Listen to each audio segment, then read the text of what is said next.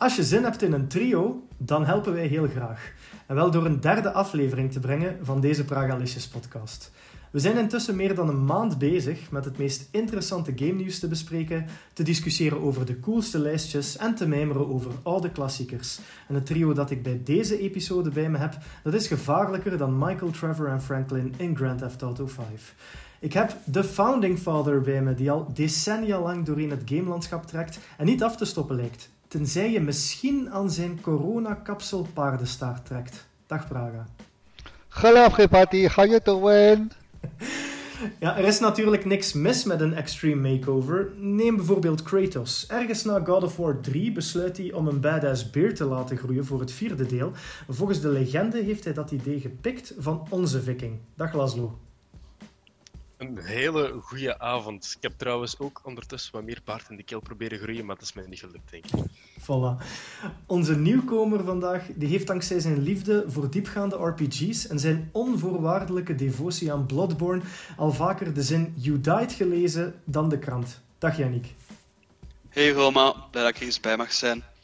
Zolang dat er niemand van deze heren besluit om hun haren te blonderen, komen ze niet in mijn vaarwater terecht. Ik ben jullie host Roma en ik beloof plechtig om de rest van deze aflevering het niet meer over beharing te hebben. Welkom bij de Pragalicious podcast.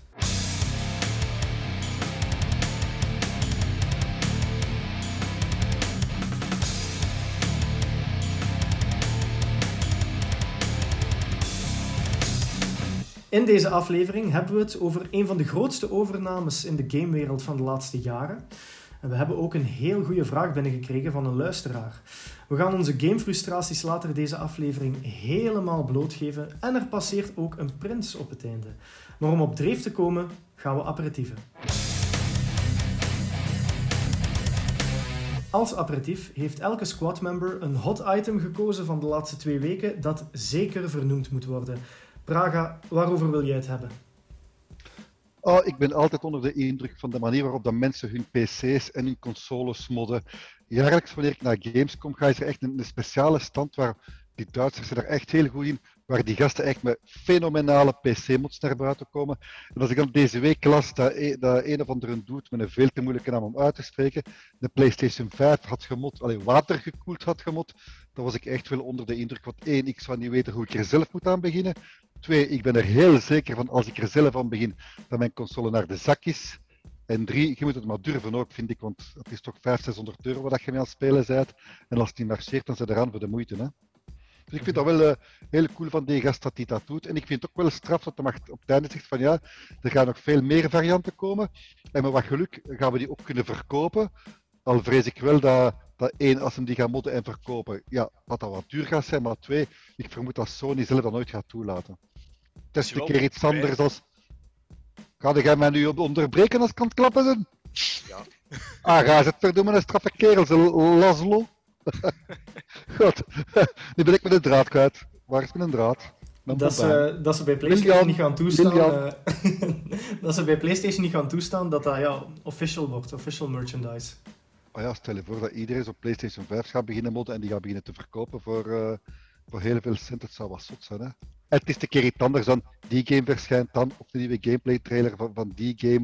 Of weet je, en ik zeg van, kan ik dat van de PlayStation 5 die watergekoeld is pakken? Want ik, beste vriend, ik had vroeger een brommer en een Honda NTXR in Hoellaert en ik had de eerste NTXR watergekoeld.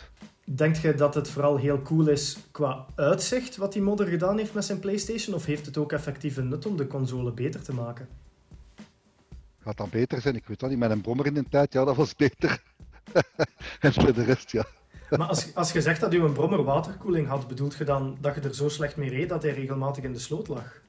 Gast, ik kan je zeggen, als ik de eerste dag met een brommer reed, ik wist dus niet als je bergop reed, dat je lager moest schakelen. En als ik dan van Leuven, waar ik hem gekocht had, naar huis kwam, naar Ullaert, ja, dat is dikwijls bergop. En ik dacht van, daar is een bergop, ik moet hoger schakelen.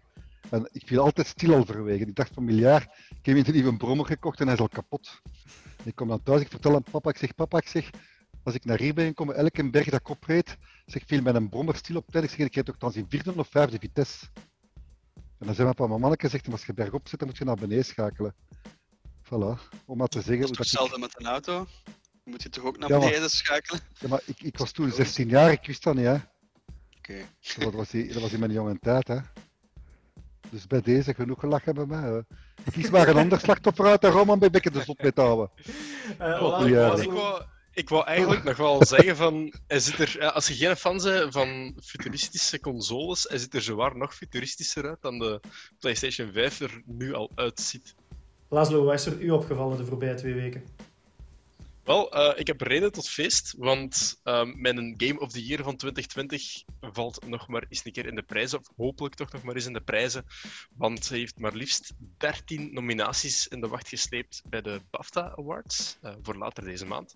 Dat is natuurlijk The Last of Us Part 2. Het is een spel dat serieus wat verdeelde reacties kreeg onder het grote publiek.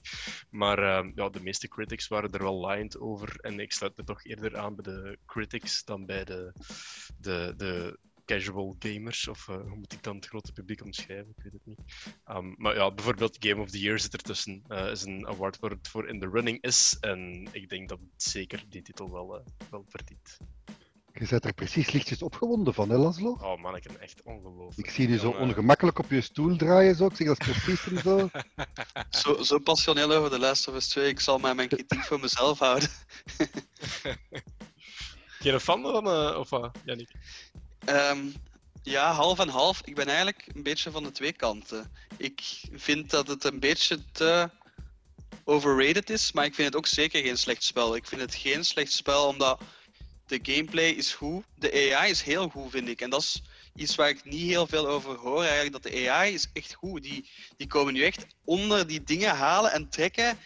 Zo van, wow, wat de hel, die heeft mij hier gevonden en die knalt die direct neer gewoon.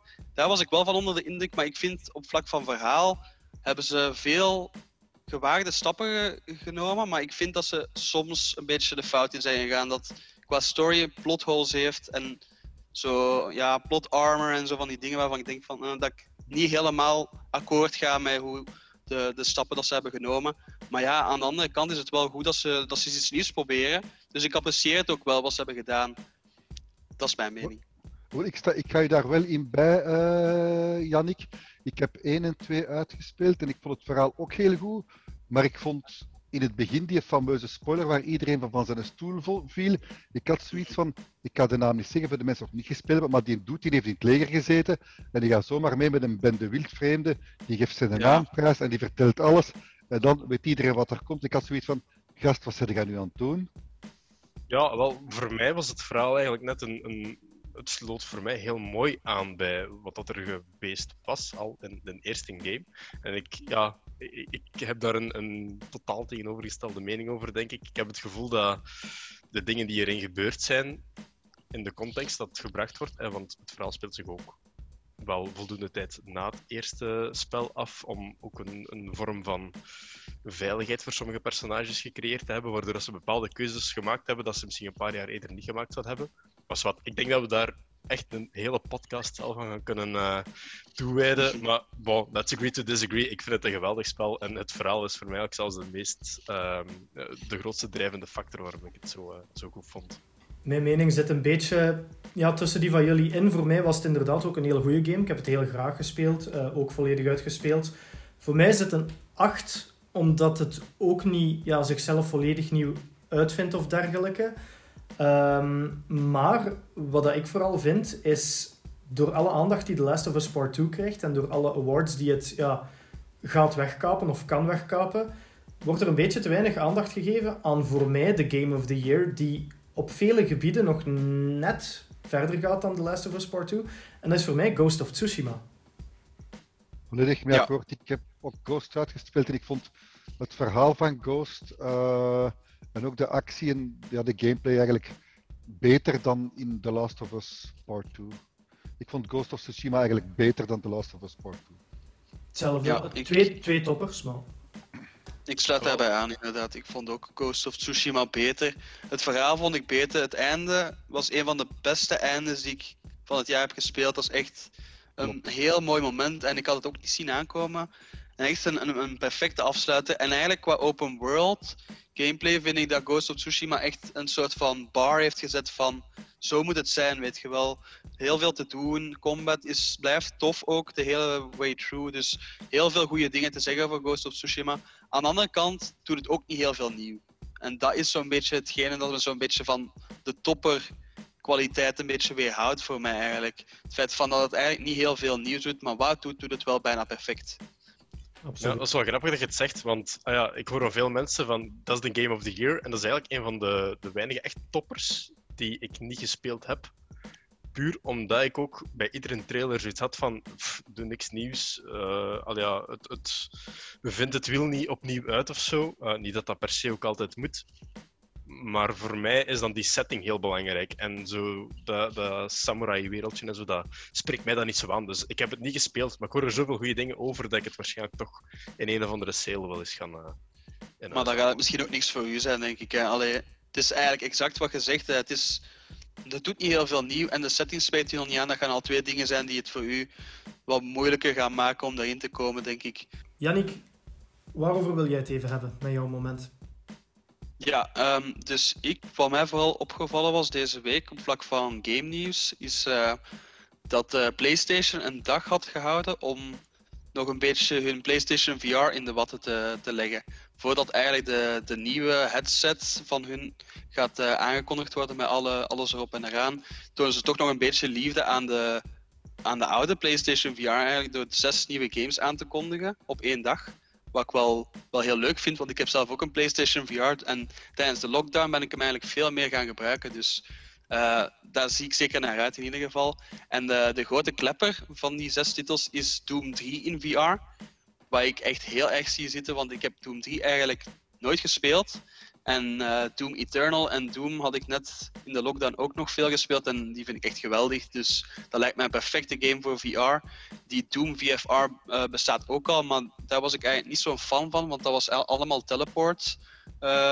Je weet wel bij VR dat je heel vaak in het begin die games had waar je enkel teleport en niet echt vrij rond kan bewegen. En dat is eigenlijk een beetje raar, want dat haalt een beetje de immersion weg. Als je de hele tijd van de ene kant naar de andere teleport en iedereen neerschiet, dan haalt de fun er een beetje vanaf, vind ik. En die Doom 3 gaat dat dus niet hebben. En die gaat ook gebruik maken van die VR-aim-controller. En dat is echt geweldig om daar VR-games mee te spelen. Ik herinner me dat ik Farpoint daarop gereviewd heb, waar die controller dan bij kwam.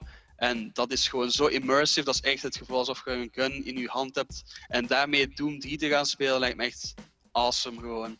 Dus daar kijk ik naar uit. En dat komt ook al op het einde van de maand al uit. Dus over een week of 2 komt die al uit. Dus supergoed nieuws. En verder waren er nog van alle VR-games aangekondigd. Nog één leuke is misschien zo'n survival game waarbij je echt moet gaan... Ja, weet je wel, zo heel typisch flints tegen elkaar doen voor vuur te doen. Met een boog gaan schieten om op dieren te jagen enzovoorts. Lijkt me wel leuk in VR. Dat is iets dat we nog niet echt hebben in VR. Dus goed om een beetje extra variatie te krijgen in het aanbod.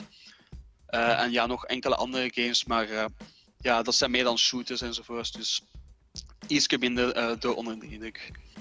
Doom 3 was bij mij de eerste Doom die ik volledig gespeeld heb. En is eigenlijk de meest aparte Doom van de hele reeks. Het ging niet verder op de setting van de eerste delen. Wel de setting, maar niet de sfeer.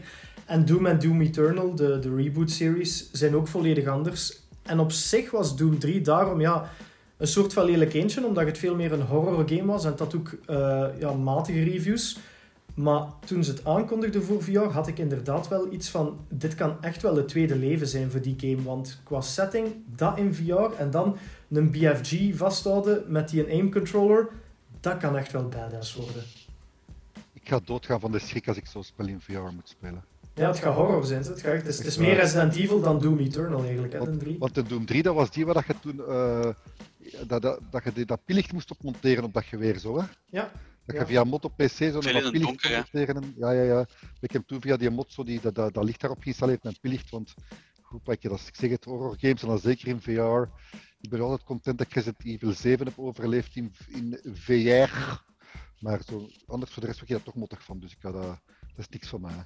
VR, ik vind dat is echt gemaakt voor horror games. Dat is echt, ik ben dol op zo het feit van dat een horror game, als ik mij echt schrik kan aanjagen, dan is dat een... Ja, dat is een accomplishment eigenlijk, want dat lukt niet zo gemakkelijk bij mij.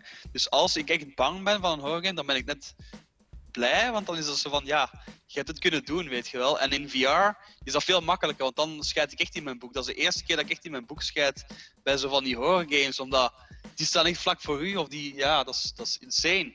Maar dat maakt het net zo leuk ook, vind ik. Dat ze dan zo weer die threshold naar mogen doen. Wie was die onderboeken? Mijn mama. Dat meisje, dat moet... Onze Yannick heeft precies weer een horrorspelletje gespeeld. Een kilo kaka in mijn broek. Yannick, zijn mama is banger als hij VR speelt dan Yannick zelf. Dat kan goed zijn. Zelf heb ik als moment gekozen voor iets wat mij jammer genoeg meer kwaad dan blij maakt, of enkel kwaad maakt. Dat is een artikel dat ook gepasseerd is op pragalicious.com. Getiteld, het wordt tijd dat de verkoop van GTA 5 verboden wordt in Amerika. En dat is ja, het zoveelste artikel, niet enkel over GTA, maar over games in het algemeen, dat eigenlijk puur gaat over dat gewelddadige games geen plaats hebben in de maatschappij. Nu is de reden een aantal carjackings in Chicago, dus het aantal carjackings daar is in de hoogte ingegaan. En volgens verschillende ambtenaren en advocaten is GTA 5 daar de schuldige voor. En er is dan ook een wetsvoorstel ingediend om die videogame te bannen en de verkoper van stop te zetten. Dat is iets wat mij persoonlijk voor verschillende redenen nauw aan het hart ligt. Gewoon omdat ik dat heel oneerlijk vind. En volgens mij zoeken ze de schuldigen op een foute plaats.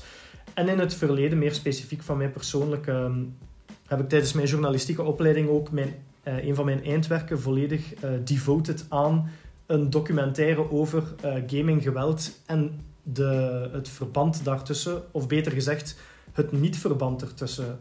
En dan kan je heel veel logische argumenten geven, waaronder, als je games verbiedt, waarom films dan niet ook, of waarom dan gewelddadige muziek, bijvoorbeeld oldschool rap, waarin elk nummer er verbaal 3 man doodgeknald wordt. Dan moeten we dat ook allemaal gaan liggen verbieden. En het stoort mij elke keer als het weer boven komt, omdat er altijd mensen zijn die nog altijd geloven dat gewelddadige games mensen agressief maken. En ja, dan had het resultaat toch al moeten zijn dat wij op dit moment van de podcast elkaar al allemaal de huid hadden moeten volschelden. Hè? Ze hebben gelijk, ze gaan zijn dikke onnozelaar met die dikke blonde messenjaars. Ze moesten al die gewelddadige spelletjes gaan verbieden. Ik trek al uw paardenstaart, hè. Jammer. Dat moet gedaan zijn met jullie altijd.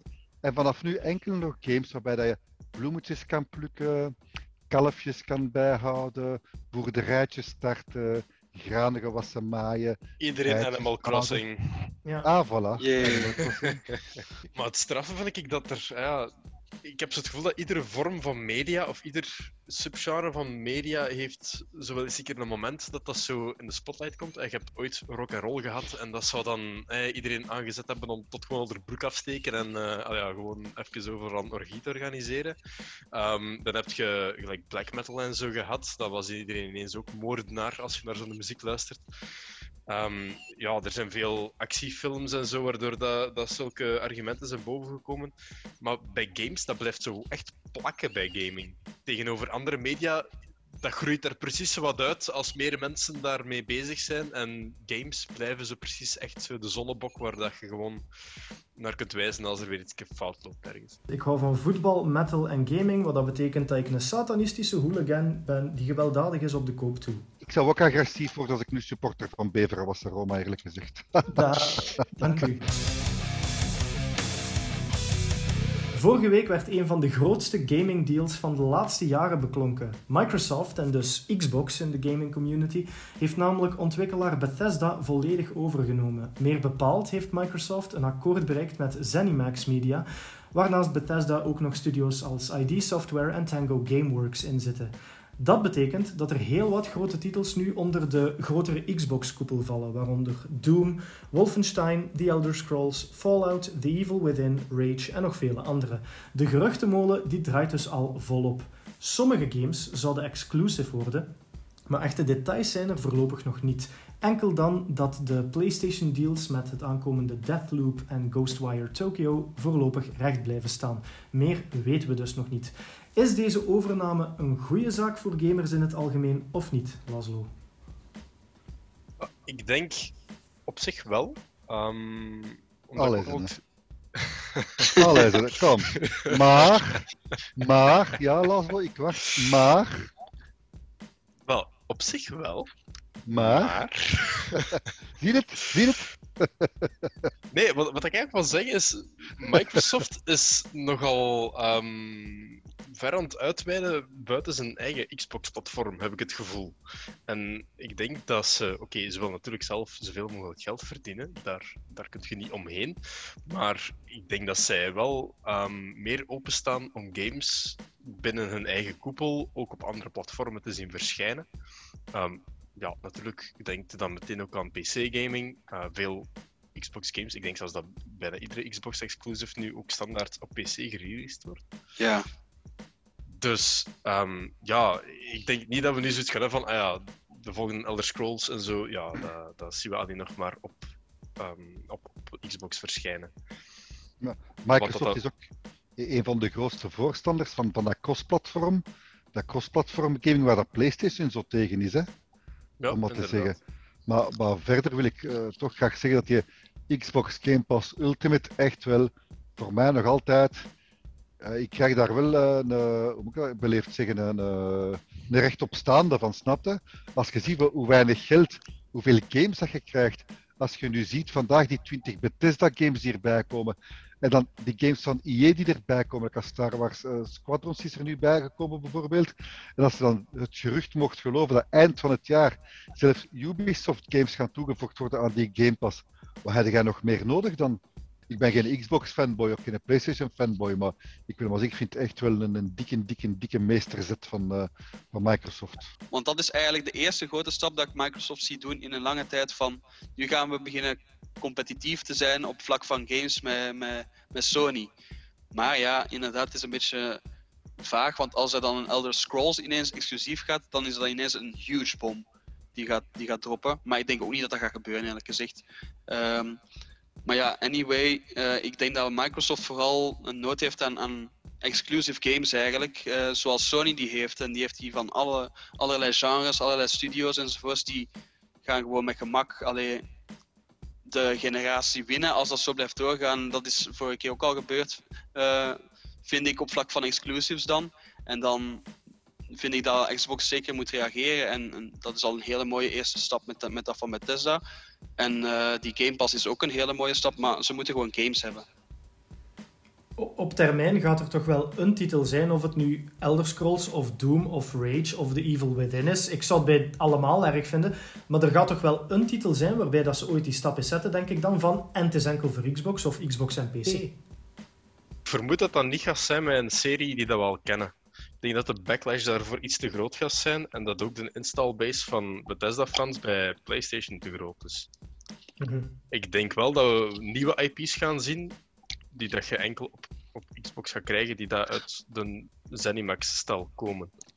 Daar ben ik het niet mee eens eigenlijk, want als je ziet naar Hellblade is een game dat op PlayStation ook is uitgekomen.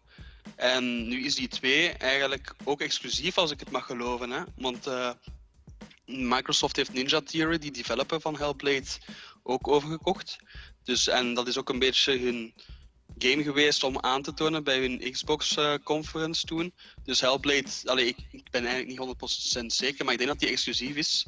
En dat is eigenlijk ook een game die eerst ook op PlayStation was. Dus ik denk dat ze daar wel toe in staat zijn om dat te doen. Ja, dat is waar, maar ik denk dat je Hellblade niet gaat kunnen vergelijken met een Elder Scrolls bijvoorbeeld. Hè? Dat is waar. Hellblade is een... Ja. Een niche game eigenlijk een beetje. Een game die wel goede scores en zo gescoord heeft, maar die dat volgens mij niet zo heel veel spelers heeft gehad als heel veel Bethesda-series wel hebben.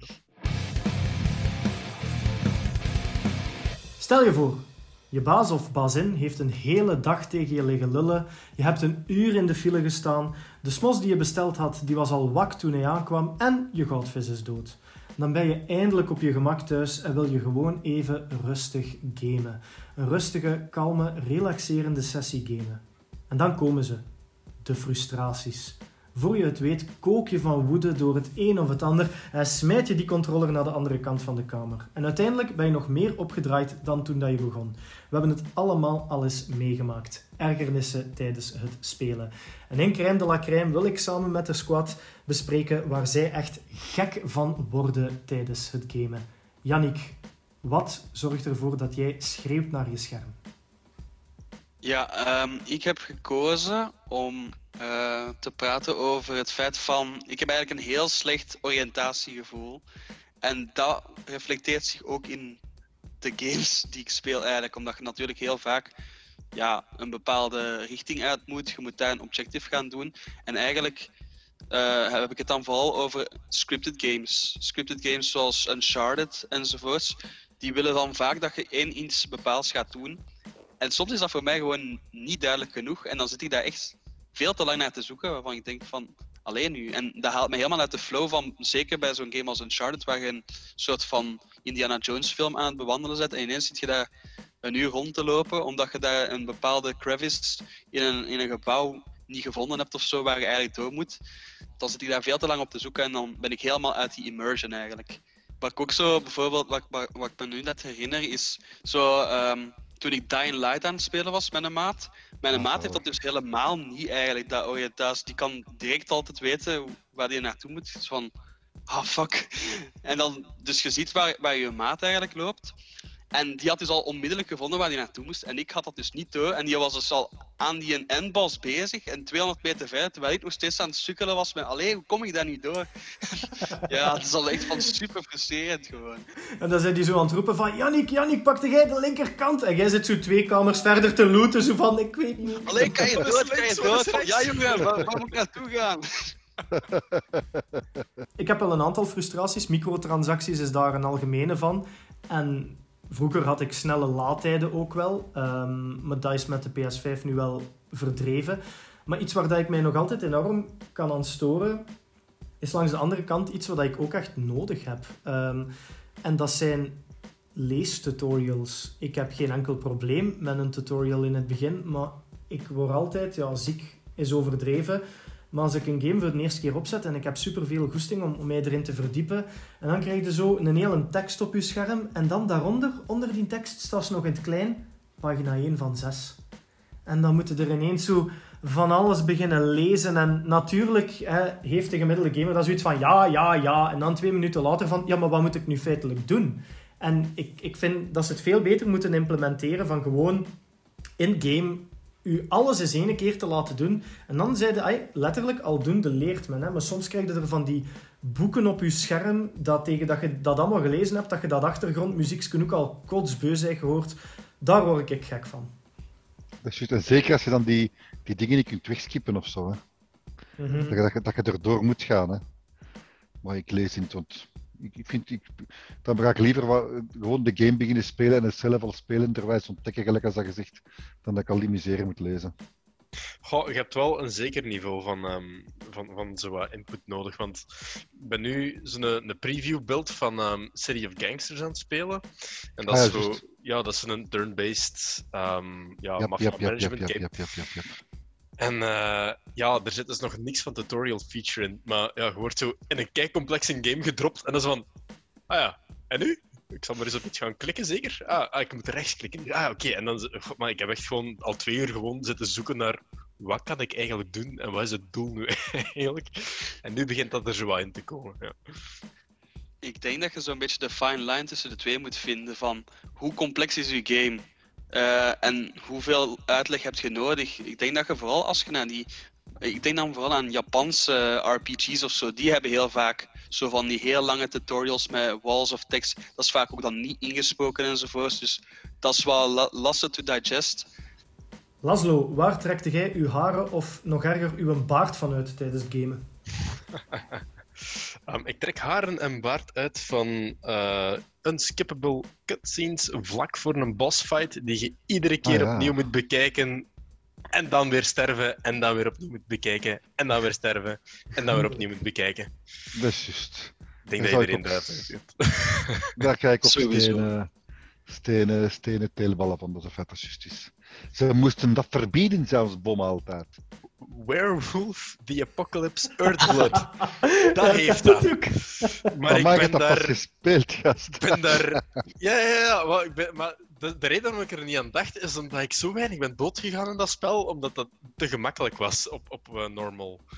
Maar er was 1 bossfight waar ik het daarvoor had, en dan dacht ik van, lezen, hè. Ja, Tuurlijk moest dat er ook nog een sticker bovenop. Dat er nog eens bij, ja. Was dat die een bossfight, Laszlo, van die oude, verrimpelde dame die dan de god in de woestijn oproept? Exact, met die rare gier. Ja, die dinosaurusgier, skelet met meer weerwolven erin en alles.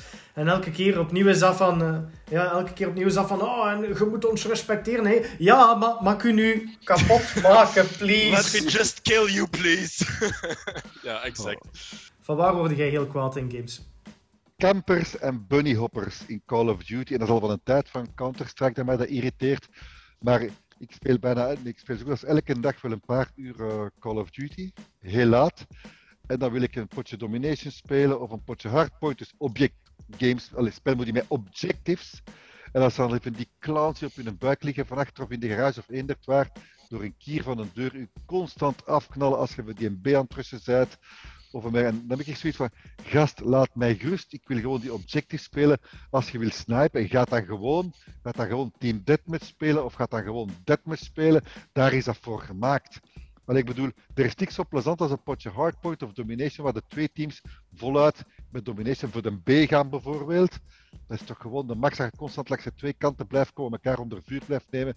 En dan staat daar een zo te loeren, 9 van de 10 zo te grijnzen en te grinniken van haha, weer een clown doodgeschoten, haha, weer een clown. En ik ben dan de clown die altijd blijft gaan, hè. Snap je? En ik word daar zot van. The numbers, Mason. What do they mean? In Call of Duty Black Ops kreeg je die vraag meer dan eens naar je hoofd geslingerd. Maar, ook in het echte leven, moeten we antwoorden leveren. En in deze podcast is dat dankzij jullie. De voorbije 2 weken kregen we opnieuw heel wat lezersvragen binnen. En daarvoor zijn wij dankbaar. Als je zelf iets wil weten van onze squad, dan kan je altijd sturen naar podcast@pragalicious.com. De vraag die we deze keer bespreken, dat is er een van Niels Adriaansens. Bedankt Niels. En ik lees even jouw vraag voor. En die begint heel plechtig met... Hoi. Ik ben op dit moment voor de 3e maal een poging aan het ondernemen om de laatste telg van God of War te spelen. Maar het blijft een probleem, ik raak er gewoon niet in. En toch wil ik dit zo graag, omdat het volgens veel gamers een supergame is. Hebben jullie ook zo'n games waarvan iedereen zegt dat ze top zijn, maar waar je zelf maar niet in raakt? Begrijp me niet verkeerd, ik ben ervan overtuigd dat dit goede games zijn, maar bijvoorbeeld games zoals, zegt Niels dan, The Last of Us, Skyrim of Uncharted, daar raak ik maar niet in. Praga, heb jij zo van die games waarvan je zegt, ze zijn geweldig, maar niet voor mij? Geweldig, maar niks voor mij. Ze zijn wel iets voor mij. Ik heb het op Dark Souls 3, Bloodborne en zelfs Skyrim. Bloodborne ben ik om de een of andere reden nooit die aan beginnen, omdat ik weet van, ja, ik ga dat toch niet kunnen. Dark Souls heb ik een heel stuk kunnen spelen met gedacht van, nu ga ik het echt uitspelen. En dan liep ik mij dood op een baas waar ik nooit ben overgeraakt. En Skyrim heb ik zeker 6-7 keer gespeeld op elk platform. Ik dacht van, en nu ga ik het spelen. En ik speel het en dan een tijd zeg ik van, fuck it maat, ik ben de weg kwijt en ik geef het op. Hoe graag dat ik ook RPG speel, hè. En een game als Skyrim, ik vind dat echt absoluut de max om te spelen, want dat is echt mijn ding. En ik heb dan zoiets van, dan een tijd dat ik zeg van, ja, en nu sta ik hier en, ik weet het niet, ik begrijp die niet volkomen. Het van die games en iedereen praat erover en je wilt dat spelen en dan 9 van de 10 beginnen eraan en dan moet je aan de tijd beseffen van shit, ik zit hier vast of shit, ik kan niet verder en ja, ik begrijp het. Absoluut. Ik heb exact hetzelfde bij Skyrim. Ik snap alle aandacht die het er rond krijgt en alles wat het heeft is eigenlijk een game dat mij super hard zou moeten aanspreken. Skyrim, omdat echt, ik ben zot van RPG's, ik ben zot van, je kunt overal naartoe gaan, alles wat je doet, laat je levelen, allemaal super goede dingen, maar toch kon ik er ook niet inkomen. Ik vond de main quest niet heel appealing. Na een tijd ben ik gewoon zo andere dingen aan het doen en daar heb ik eigenlijk nog het meeste fun uit gehaald, maar zelfs op dat vlak viel het mij een beetje tegen. Het was vooral eigenlijk de sfeer en door de wereld lopen waar ik mijn plezier uit haalde, maar helemaal niet uit de combat of zo. En er miste gewoon iets in die game voor mij eigenlijk. En daardoor snap ik niet dat die constant geremaked wordt. En ja, je hoort er constant zoveel positiefs over, maar niet zo vaak negatieve dingen. Terwijl het toch wel, ja, ik vergelijk dat dan met die vorige Elder Scrolls games. En die vond ik eigenlijk 10 keer beter. Oblivion en Morrowind, dat waren toen hadden die eigenlijk al veel van de dingen die Skyrim heeft. En die waren toen zo oud, die games, dat revolutionair was bijna. Van wauw, je kunt al die dingen gaan doen. En nu is dat zo van, ja, het is meer van hetzelfde en het is eigenlijk niet op dezelfde kwalitatieve niveau. Dus ja, ik kon er ook niet in komen, inderdaad.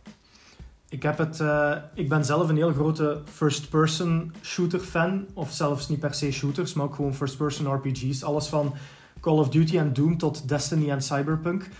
En er is een serie die ik er ook heb liggen en die ik ook wel zeker 10 uur heb gespeeld, maar waar ik altijd van denk van, dit gaat echt iets voor mij zijn en voor een onbesliste reden raak ik daar maar niet in en dat is Borderlands.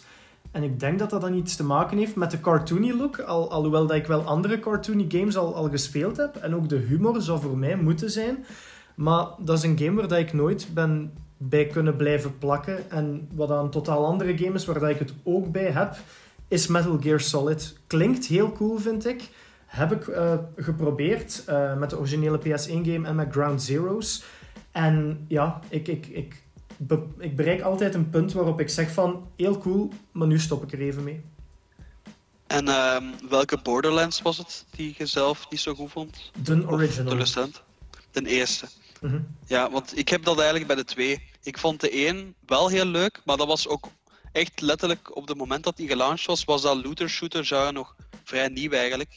En dan was dat origineel en dan was dat leuk en daar heb ik mij toen wel goed mee geamuseerd, maar dan bij de twee en zo, inderdaad, ik vond ook die humor daar zo, ik weet niet, dat was eigenlijk een game die snel saai werd ook voor mij, ook gewoon het feit van dat je van deaths niet heel veel penalty hebt, doet eigenlijk constant hetzelfde. Ja, ik weet niet, dat klikte bij mij ook niet eigenlijk. Het was misschien te moeilijk voor jullie, dat kan ook hè? Nee, net te makkelijk eigenlijk. Ik zie ervan dat er hier 2 van de 4 aanwezigen Skyrim niet goed vonden. Want ik denk dat echt... Oh, ja, ik vind hem niet... Ik vind hem ook niet slecht. Nu hadden we het teleurstellend. Als je op je mullen wilt, moet zeggen weg. Let me rephrase that. Die niet into Skyrim geraakten, want ik dacht altijd dat ik daar de enige in was. Maar in tegenstelling tot wat Yannick zei, is dat voor mij hetzelfde bij Oblivion geweest. Morrowind heb ik wel redelijk veel gespeeld en was ik daar wel grotere fan van.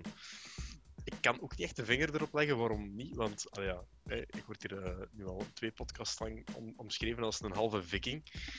En als er één Elder Scrolls game aanleunt bij vikingen, denk ik dat toch wel zo die Noord race is en dat hele winterse sfeertje. En effectief, net zoals Praga zei, ik heb het op ieder platform waar het op uitgekomen is dat ik bezit, heb ik het getest. En iedere keer denk ik van, nu ga ik mij eraan zetten, ik ga daar uren in steken en dit is het en nope.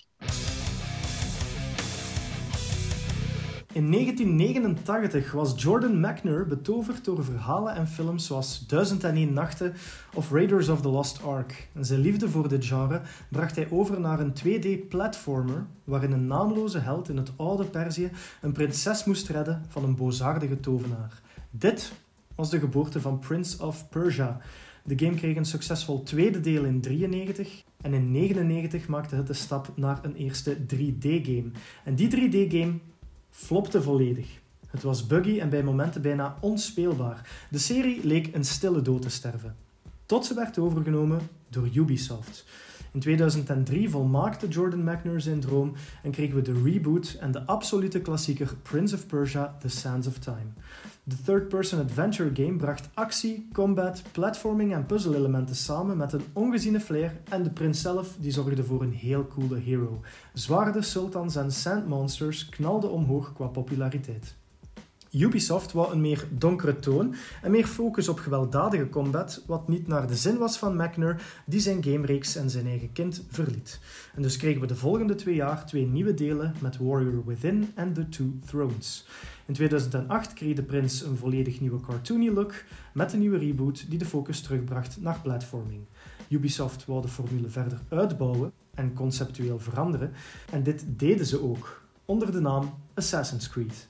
In 2010 kregen we nog een vervolg op niet de cartoon look, maar wel de eerdere trilogie met The Forgotten Sands. De game scoorde matig en de volgende 11 jaar bleef het stil rond de prins, op 2 remakes en een mobile game na. Zo lijkt het zand voorlopig niet veel meer op te waaien en is het tot nader order game over. Yannick, hetgeen wat wij onthouden van de Prince of Persia-reeks is vooral de trilogie, die begon met The Sands of Time. Wat zijn jouw herinneringen daaraan? Ja, ik heb daar eigenlijk heel veel herinneringen aan.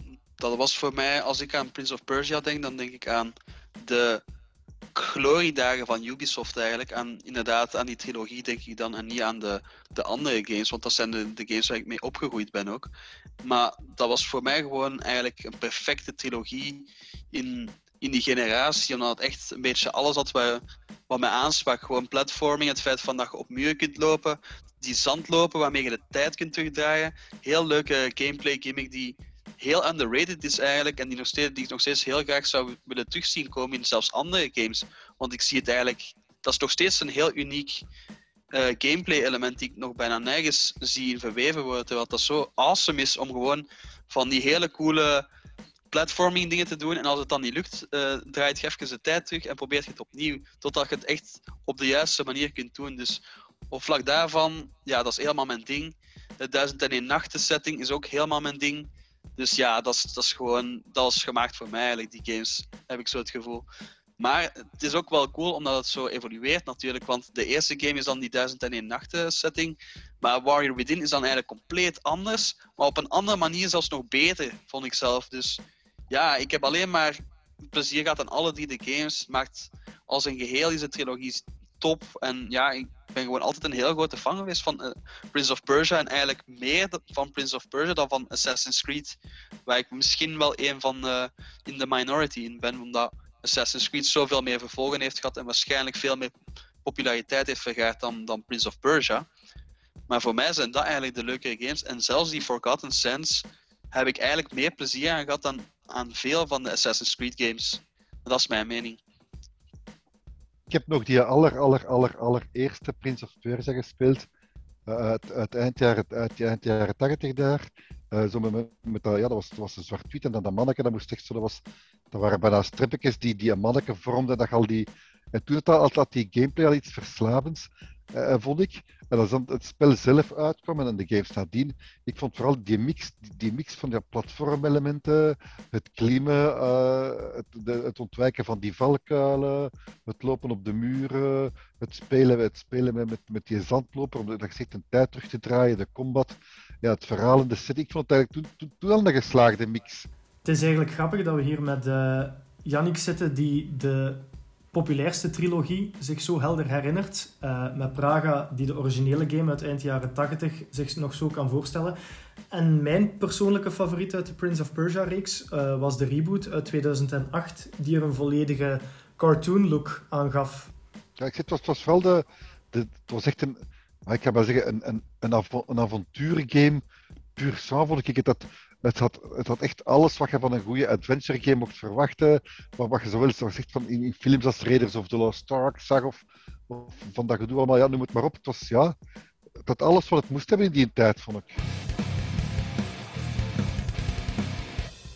Iedereen kent het gevoel wel van nood te hebben aan iets nieuws, maar je weet niet juist wat. Je zet je console of je tv aan en je denkt, ik wil iets vers, iets lekkers om mijn zenuwen te prikkelen. En daarvoor hebben wij de suggesties van het huis. Elk crewlid heeft een aanrader die jij de komende weken kan uitproberen. Want een beetje avontuurlijk zijn kan nooit kwaad. Laszlo, wat heb jij als suggestie? Wel, mijn suggestie is een serie die we nu eindelijk volledig kunnen zien op Disney+. Marvel-fans zullen waarschijnlijk wel bij de pinken erbij zijn geweest, maar WandaVision. Ik heb iedere week een nieuwe aflevering ervan bekeken en iedere aflevering wordt het beter. In het begin denkt je zo'n beetje van, what the fuck, het is zo'n oldschool sitcom-setting en iedere aflevering is het een ander soort sitcom in een andere tijdsperiode, maar het wordt dan wel duidelijk hoe dat de vork net in de steel zit. Dus zeker een aanrader voor iedereen die fan is van superhelden, Marvel-stuff. Ja, het is een nieuwe take on de typical Marvel-formula en ik ben echt wel immens een fan ervan. Ik wil de luisteraars graag meegeven dat ze Yakuza Like a Dragon echt wel eens een kans kunnen geven als RPG. Ik heb de game een paar dagen geleden gereviewd voor Pragalicious. Ik heb het een 8 gegeven. Het was mijn allereerste Yakuza game en het is ook een heel leuke instapgame voor mensen die nieuw zijn voor de reeks. Het is de eerste keer dat de reeks met turn-based combat werkt, in plaats van met live-action combat. Maar je zit met een heel diepgaand verhaal, een heel coole setting met meerdere steden, waaronder Tokio in Japan. Heel leuke RPG-elementen, karrevracht aan minigames, heel leuke combat, want het is wel turn-based, maar je kan toch ook heel wat elementen live-action doen. Het klikt gewoon. Het is niet voor fans van lange cutscenes of, zoals we het bespraken, heel veel tutorials in het begin, heel wat leesteksten ook wel. Maar eens dat je erin zit, is het echt wel een game en vooral een setting en een verhaal die de moeite waard is om te checken. Voor fans van de serie, maar ook voor mensen die op zoek zijn naar iets volledig nieuws. En voor mij althans was het een heel leuke ontdekking. Yannick, heb jij er zo ook een gehad? Ja, ik wil een beetje tijd besteden aan een beetje liefde voor Metro Exodus. Omdat eigenlijk tijdens de lockdown ben ik begonnen met de Metro-serie. Ik had die games eigenlijk geskipt. Maar eigenlijk spreekt dat me wel aan, want ik ben wel fan van atmospheric games zoals dat. En er zijn ook niet heel veel single-player first-person shooter games. Dus op dat vlak is dat wel een game die mij aansprak. Ik vond die twee games super tof. Maar ik vind dat Exodus nog een hele stap daarboven zit. Gewoon het feit van dat ze het hele metro gebeuren, dus het beklemmende in de metro's gaan en door mutanten aangevallen worden enzovoort. Ze hebben dat helemaal naar een open world formaat getrokken en ze hebben dat echt briljant gedaan zonder dat de hele identiteit van metro kwijt is gespeeld eigenlijk. Doordat je hebt in die open world nog steeds die radiation waar je op moet letten. Je krijgt veel meer survival elementen, waardoor je nog steeds een beetje die tension hebt. En je hebt nog steeds je beklemmende, claustrofobische ruimtes die een beetje in de world verstopt zijn. Het is voor mij ook een game die ik zeker eens op een dag uit de kast ga halen of ga bestellen. Praga, heb jij ook nog iets? Control. Ik heb die game een beetje gemist bij launch, omdat ik zo een dubbele gevoel had van ga ik het spelen, ga ik het niet spelen. De reviews was ofwel waren er voor ofwel waren er tegen. Maar nu, sinds kort is de game beschikbaar. Vorige maand was hem bij PlayStation Plus gratis. En nu zit hem ook in de Xbox Game Pass. En dus ben ik nu de Control Ultimate Edition aan het spelen. En ik moet zeggen, het valt verdomd goed mee. Echt waar. Het is het paranormale gegeven, de combat, de speciale kracht waarover dat je beschikt. Het verhaal heeft me ook al een deels te pakken. Ik zeg het, ik ben gebeten door Control Ultimate Edition. En met de raytracing zie je er trouwens fantastisch uit. En zo weet iedereen weer wat hij kan gamen de komende weken. Daarmee zit het laatste level van deze podcast er ook op. Ik bedank mijn gamecrew en ook onze community om te luisteren. Hebben jullie nog vragen, feedback, smeekbedes of foto's van jullie baarden? Dan mogen jullie die altijd opsturen naar podcast@pragalicious.com. Game on en graag tot de volgende editie.